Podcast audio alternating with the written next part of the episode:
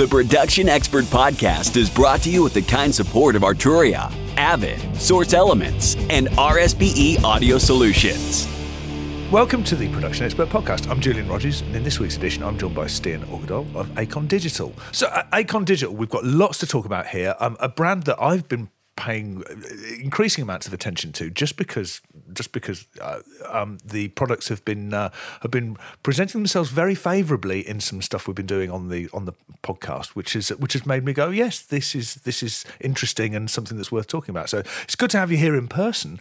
Uh, before we start talking about uh, brands and products and the stuff that we're, we're going to get to a little bit later, I think we should probably um, talk about talk about you and the company and how you went from wherever you started to where you are now. Uh, a little bit of backstory, probably. So, um, how did you get into developing software, and, and, why was the software that you ultimately chose to develop audio software? I mean, are you a, are you a musician? Is that your background? Tell us.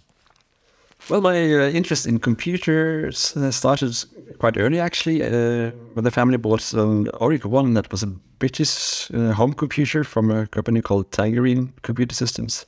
Um, and it was quite rare, so there wasn't much software for it, uh, as opposed to other brands like Commodore and stuff. So we basically had to do code yourself to get anything running. So that I started coding then in BASIC, and that was the beginning um, of my coding uh, career, so to speak. And uh, I've always been interested in, in music, so I started playing in a school band when I was a kid, uh, where I played the trumpet, and eventually I started learning piano when I was around 13. And uh, these two interests kind of emer- emerged into to a single interest when the family bought an ADDA converter card that was uh, prior to Sound Blaster and those kind of uh, that kind of equipment. So um, uh, that basically allowed us to uh, to record audio, although the card was intended for industrial usage. Uh, we managed then to, to uh, hack it somehow and, and, actually record audio with it. And I found that so interesting and wrote uh, a piece of software for it, which eventually became Acoustica as you know it today. Oh wow, I mean, that's that's interesting what you're saying. I mean, um, uh, talking about uh, the the Oric One, which I have to say I don't remember, but it was kind of a contemporary of that first first wave of um, microcomputers. They were called, weren't they? Everyone was talking about micros uh, in those yes, days.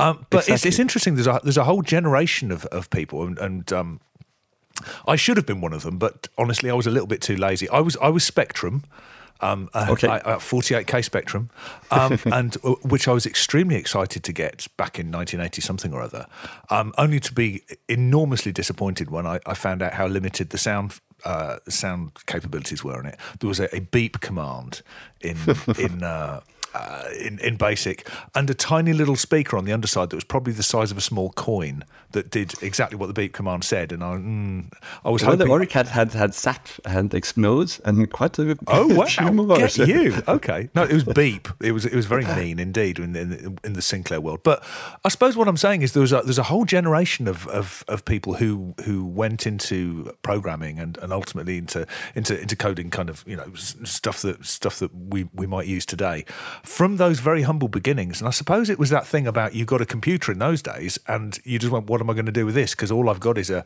flashing little command prompt and it's down to me. And am I going to type out this program that's printed on paper in a computer magazine? I mean, is that is that where we were? Yeah, exactly. So uh, I did do some fair amount of that too, just reading uh, code listings in, in papers and yeah. uh, routing that into the computer. And, and you learn quite a lot that way. And, and I suppose that that unforgettable sound, of uh, FSK coming off a cassette while you're uh, frequency shift keying, I believe it was. But yeah, that kind of uh, unpleasant sound of of, of uh, what, exactly what stuff sounds. Oh, fantastic stuff! No, it takes me right back. Um, you're talking about uh, very early sound uh, sound cards as well. I mean, pre Sound Blaster, that's going way back. I mean, my first. Uh, my first card was was a was a sound blaster, but this opened up a whole world of uh, you can do stuff with actual audio.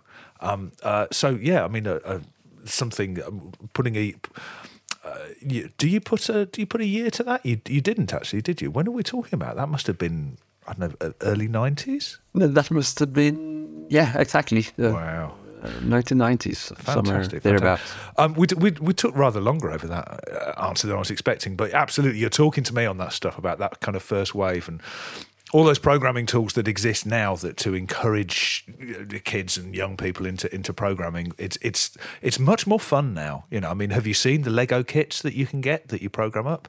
If th- that would probably Yeah, it's so amazing these things that they can do. Although, on the other hand, I think kids they uh, expect so much because there's so much awesome things, so many awesome things around, and then they start coding themselves, and it's just hard to get. You can't really code a, a game that's it's not instant similar. gratification, is it? No, It's- so so I think it's to some extent it was probably easier back then because we did, simply didn't have the expectations that kids have now. fewer distractions. Yeah, yeah, yeah. Absolutely.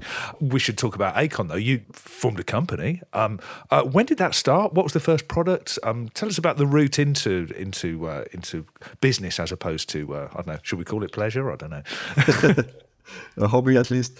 No, so uh, the company was actually founded by my father. Also, Acon AS, as it was called, uh, was a consultancy business. My father uh, founded back in 1987, actually.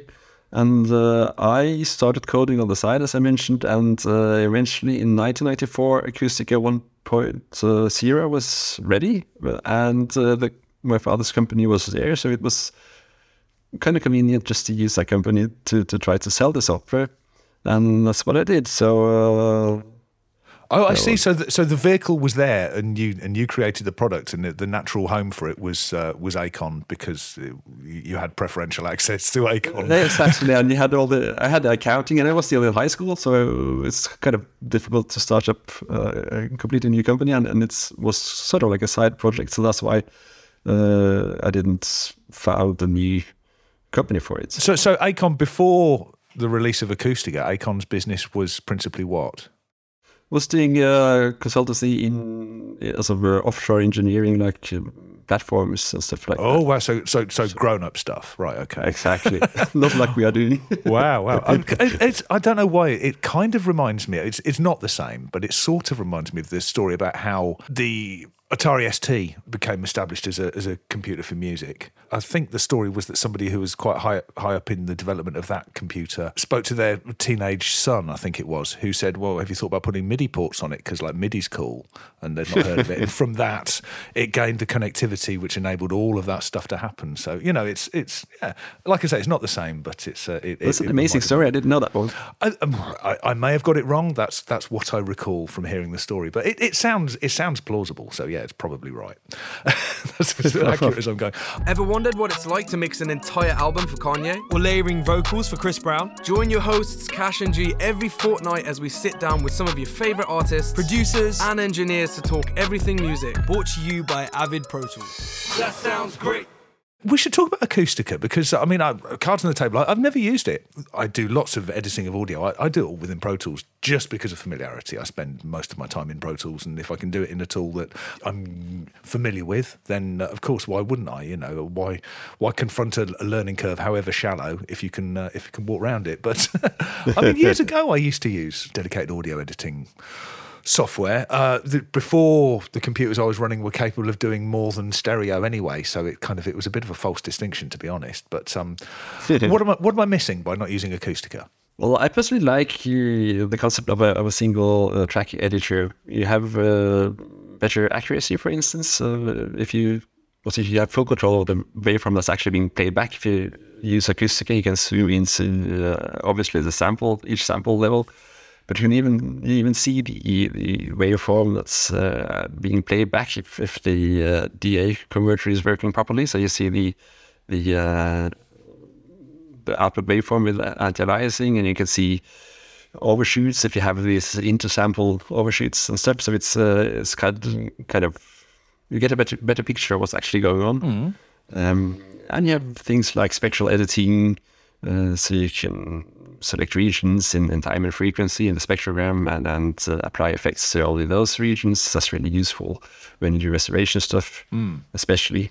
Um, yeah, so uh, and the workflow is nice if you also. In my world, it's a better workflow. I think when, when you work with single tracks because it's uh, yeah you don't have any uh, abstractions from the work you're doing.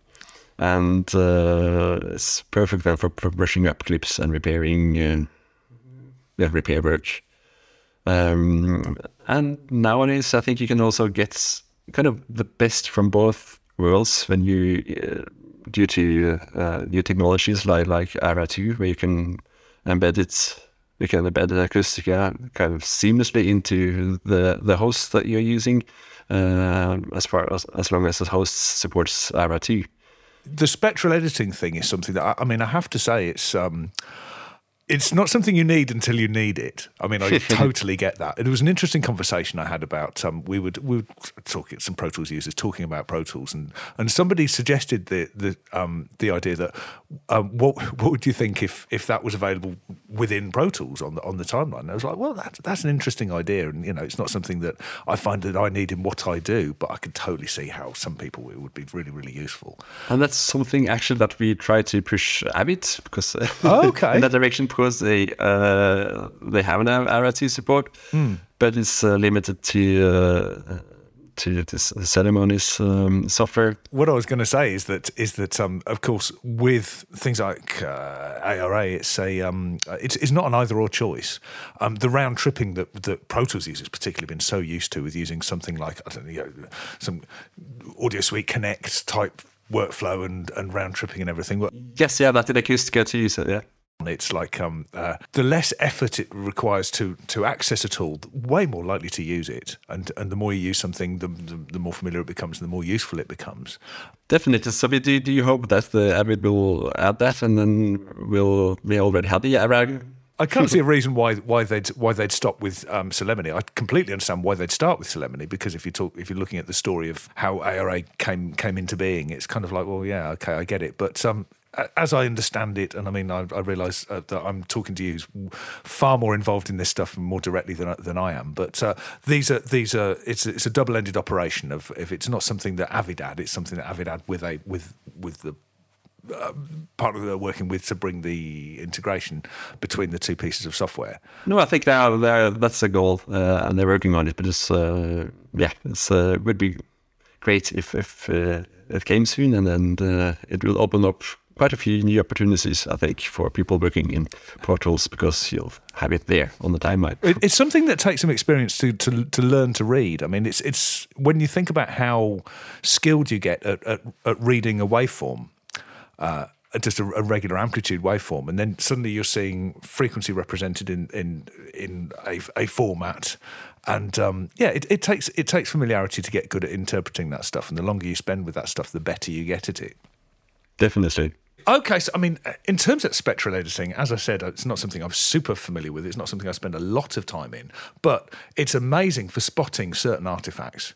For example, if you've got uh, if you've got 16k wine going across all of your audio, you may or may not notice it. I don't know if you're just listening to the audio, but if you bring it up on in a uh, in that kind of spectral view, you'll spot this ruler straight line going across your audio and go, "Oh, hang on, what's going on here?"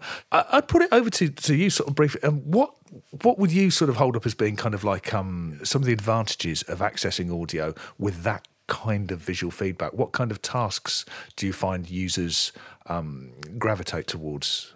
Well, especially when it comes to editing, you you, ha- you have the uh, uh, um, option to to uh, focus the editing on a short on a selected uh, region than in, in, in frequency and time. That makes it less prone to artifacts because you'll have obviously have the artifacts where you do the actual processing.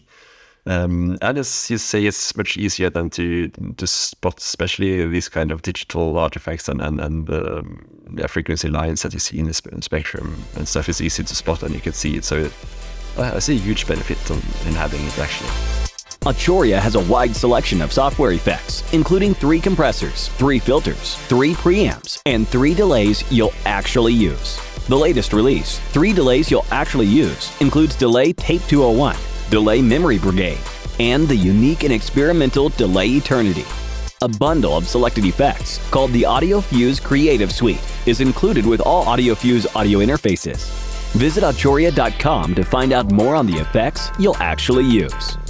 as I said at the, at the beginning of the uh, of the podcast, um, I've I've become extremely aware relatively recently of of Acon's uh, Acon's products because they've done so well in some tests that we've run on the on the blog. They've been performing really really well, and and, and clearly this is a rapidly developing area uh, in terms of what's possible and what isn't. And I, I still categorize things as being kind of possible or impossible anyway, which we might return to. and loads and loads of stuff that I, I think of as being, not being possible is very possible now with this current generation of tools. So, I mean, in terms of uh, just some of the things that traditional tools just can't do, uh, can you tell us anything about the process involved in this? You know, uh, there's an element of AI in here, for example. I mean, uh, tell us about uh, about what's changed in the last few years uh, about what we can expect to achieve? Well, uh, artificial intelligence uh, has made a huge impact on those kind of algorithms lately, um, and uh, that's the technology behind uh, our extract dialog and, and dereverberate plugins. So these tools are basically trained on, on huge amounts of recordings, uh, clean recordings, and then recordings with either noise, traffic, anything you want to remove, basically um, or stuff like reverb that you don't want to have. Um, so you train the computer to, to separate between the the wanted audio and the unwanted audio, and that's been a huge success. And it's uh, yeah, you can that way you can do things that were previously thought of as impossible. Um, and we actually started cooperating with a company uh, here in Oslo called uh, Soundly, um, and they offer a huge uh, sound effects library um, that is well recorded and perfectly tagged. So it's serves really well as, as training data for us. So oh, we have worked okay, together yeah, yeah. To, to train all our AI tools, and uh, even founded a new company together called Hance, uh, Hance.ai, that will that uh, offer this technology for other licensing partners. So Acon will still do the post production stuff as, as usual, but uh, there's a a need for these kind of tools uh, in other areas uh, like communications mm. and yeah. So so in that case, I mean, you you need a, a large data set to train um, uh, to, to, train this uh, AI with. But of course, it's not just having like a load of raw stuff. You need to you need to presumably know know what's in there so that you can direct in some way uh, what's going. So uh, playing playing in examples of, of what traffic noise sounds like or what um, exactly so that's why you need this uh, a tagging mechanism and that's what uh, since it's an audio effects database you know what's traffic obviously so you can like pick up all the traffic noise there we go that you see there's something new that had not occurred to me for how does that kind of natural um, uh, correspondence between uh, what somebody who's connect, collecting and cataloging sound effects and what somebody who's training an AI engine. Th- those two things are, are, definitely two parts of the same thing. Yeah, no, interesting, very interesting indeed. Something that uh, somebody said to me the other day that I thought is that true? Is you know you get these um, uh, it, what's it called reCAPTCHA where you to to uh, prove that you're not you're not some kind of bot online. You have to click on a grid of pictures pointing out all the and very often it's traffic lights.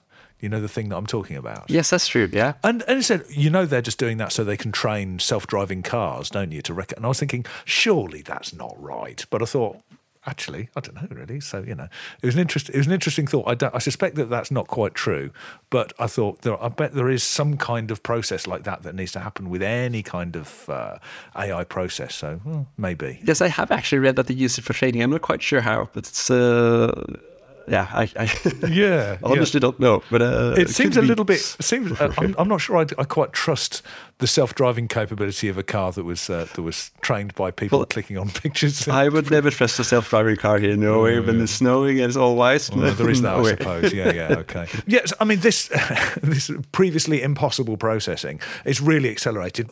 Can you comment on on how things are developing? Where you think we might be going with with uh, AI training up some computer to do some clever stuff for us. I mean, uh, what what are you seeing that's uh, that's caught your attention and uh, any future gazing maybe? I think we're just at the beginning, um, and we're starting to see what's possible with AI. And uh, there are a lot of things going on, like generative AI. Um, I think many have already seen stuff like uh, DALL-E 2 and Stable Diffusion for images. And uh, we'll probably see the similar things then for for audio, uh, just uh, creating music uh, just by typing in, in, text or sound effects. If you need special sound effects for your for your video, you could just type in what you want, and and uh, the computer will generate that audio for mm. you. Um, and also automation of rather tedious tasks like uh, like the spectral editing that you can do now, uh, where you have to be kind of accurate, where you when you select regions and stuff to to only uh, attenuate the sound that you don't need. You, uh, I can imagine that that thing will be much, and you can uh, make a much coarser selection, just painting closely over the thing that you want to remove, and then the computer can regenerate audio in the whole region based on, on, on the surroundings uh, to much more effect, also much more effectively than what's possible today using the same technology. Uh, that's that's interesting. Just because I mean, I always think of Photoshop when when I when I get into spectral spectral editing. Just because I mean, uh, um, there's various ways that you can select areas in in what is effectively an image. um, it might represent something that isn't an image, but you're looking at a bunch of pixels on a screen effectively. And um, it's it's like the, the you know sort of like the magic wand tool in in Photoshop and the the methods of selecting stuff in Photoshop or other similar products uh, uh, has, has, come such a long way. And to some, somebody who's slightly old school with their stuff like that and uh, uh, is used to kind of making selections based on tolerances around a particular parameter, be it, you know, luminance or color or something, maybe across different channels, there's little tricks you can do. And then somebody shows you, no, no, you, you just say extract background and it goes poof when it's gone. Exactly. And it's like, hang on a minute, what I've wasted so much of my life. Why didn't someone show me? So you're saying similar kind of approaches to this, but to sound and uh, on uh, spectral displays where you're saying, I just want that noise, and it'll figure out the irregular shape you'd have to create to capture all of that without leaving too much of the things that you wanted to exclude, without exactly. having to do this laborious. Um, yeah, I'm in. I'm in. Where do I sign? Absolutely.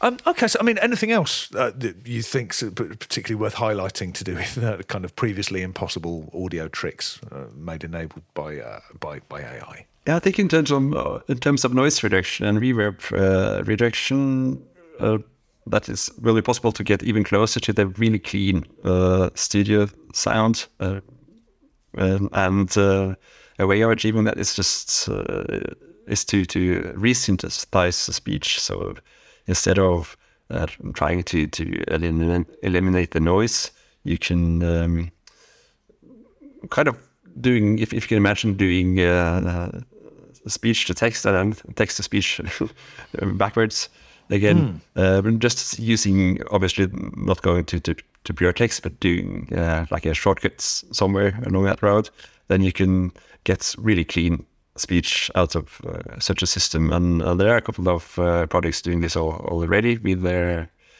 yeah, they have some benefits and uh, they do some strange things also. So it's uh, not always the perfect solution, but it's, um, yeah, it's, it's, a way of doing it that will probably get better and better all the time. And then it's, uh, it's an interesting approach to the Production Expert Podcast is made possible using Source Connect Now from Source Elements, the free way to record high quality audio over the internet. Need to record an interview or a podcast like this one remotely? With Source Connect Now, you can. Using a Chrome browser, you'll get ISDN equivalent quality audio without the need to install any additional software. Register for your free account at now.source-elements.com. Um, we should talk about the cloud. Um, uh, cloud-based applications for audio processing. We've seen a few of these recently. Um, we've been keeping our eye on this area for for a, well, I mean, at least a year or so.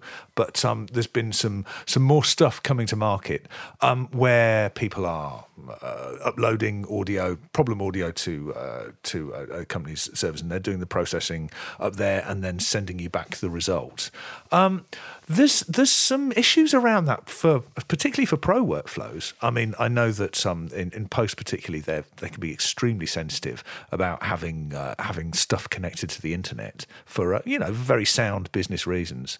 Um, I, I mean, I, what's what's your take on on on that and sort of uh, where the, where the uh, where the most appropriate path forward lies?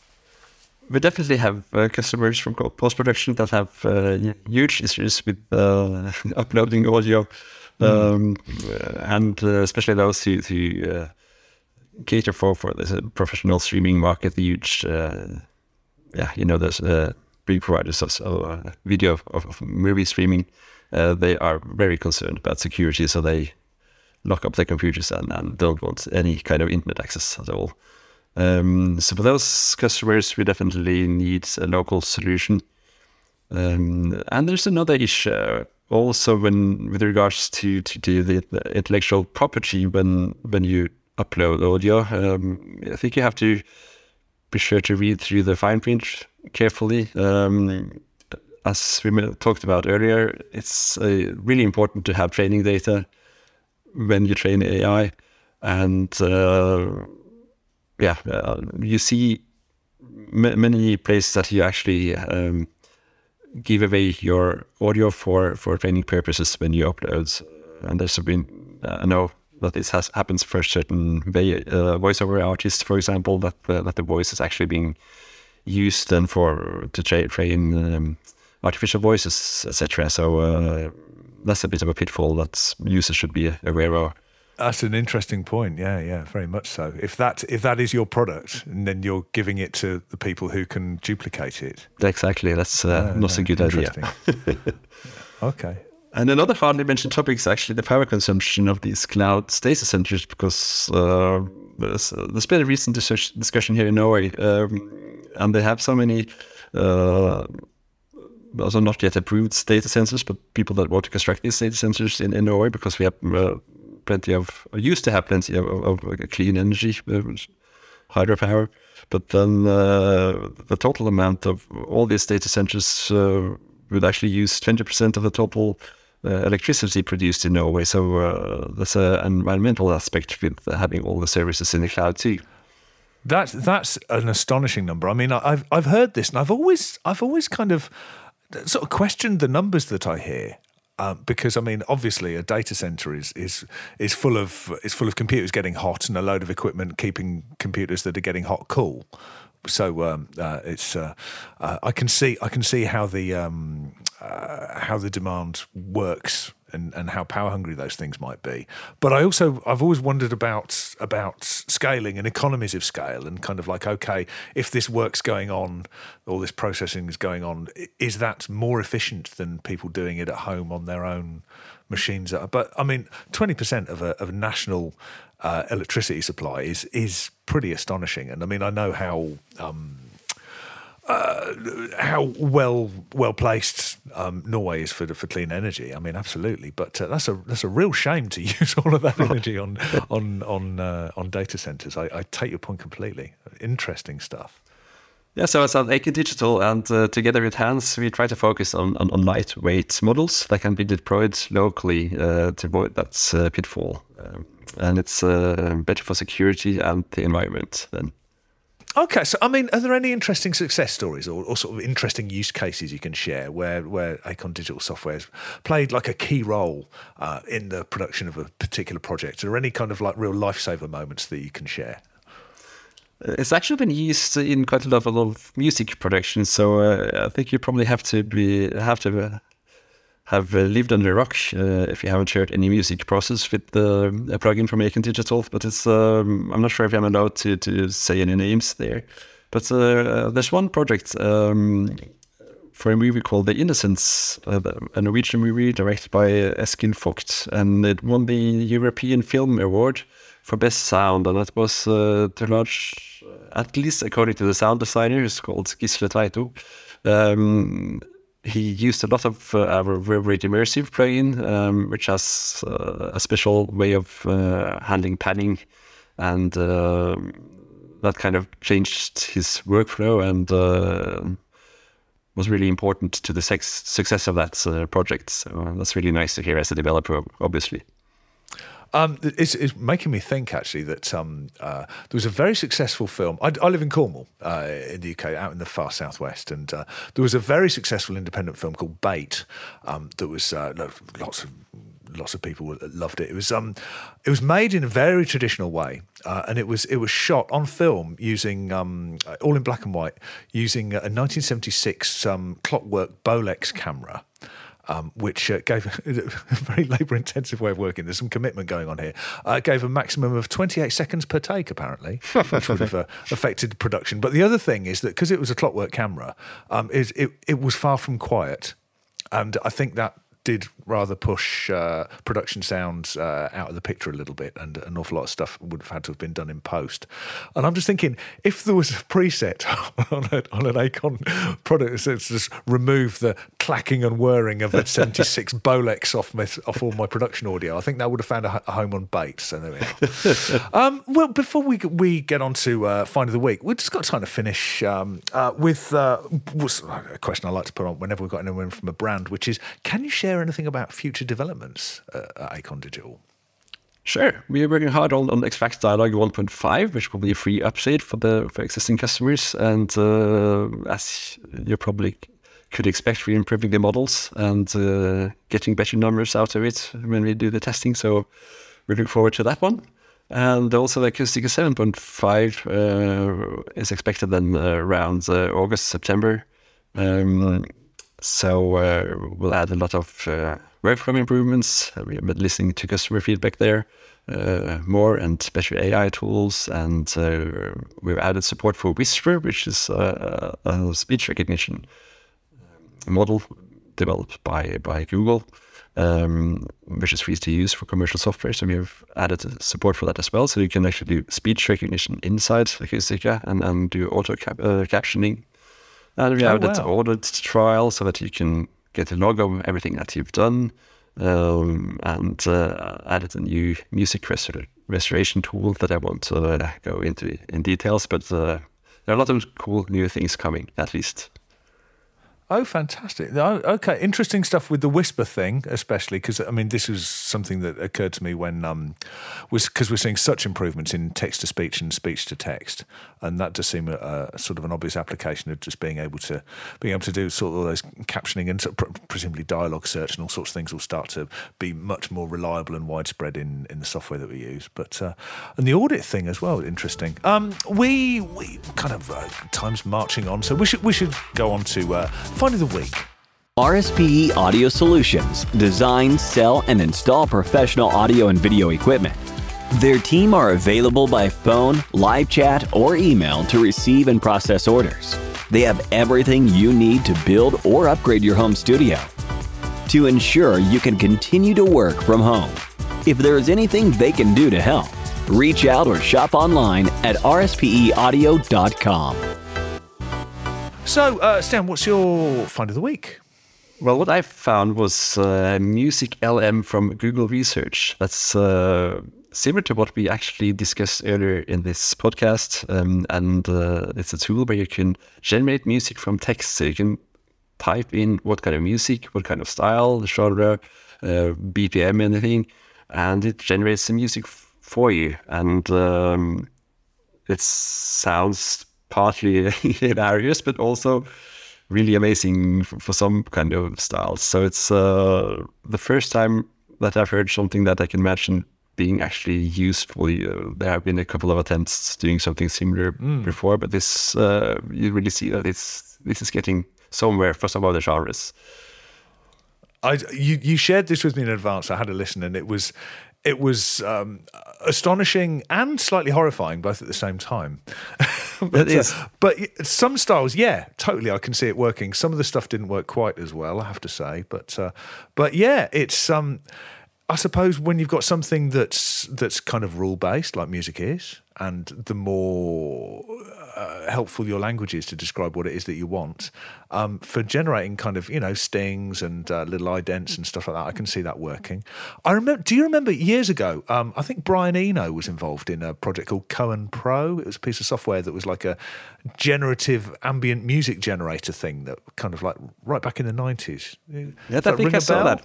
Yes. Mm, I, I remember having having on a, on a disc. It was like a the front of a magazine somewhere, and it was an interesting one just because uh, um, I could see how it could work because you had something that was based around rules, and and and the other one that I think really really adheres to this is dance music.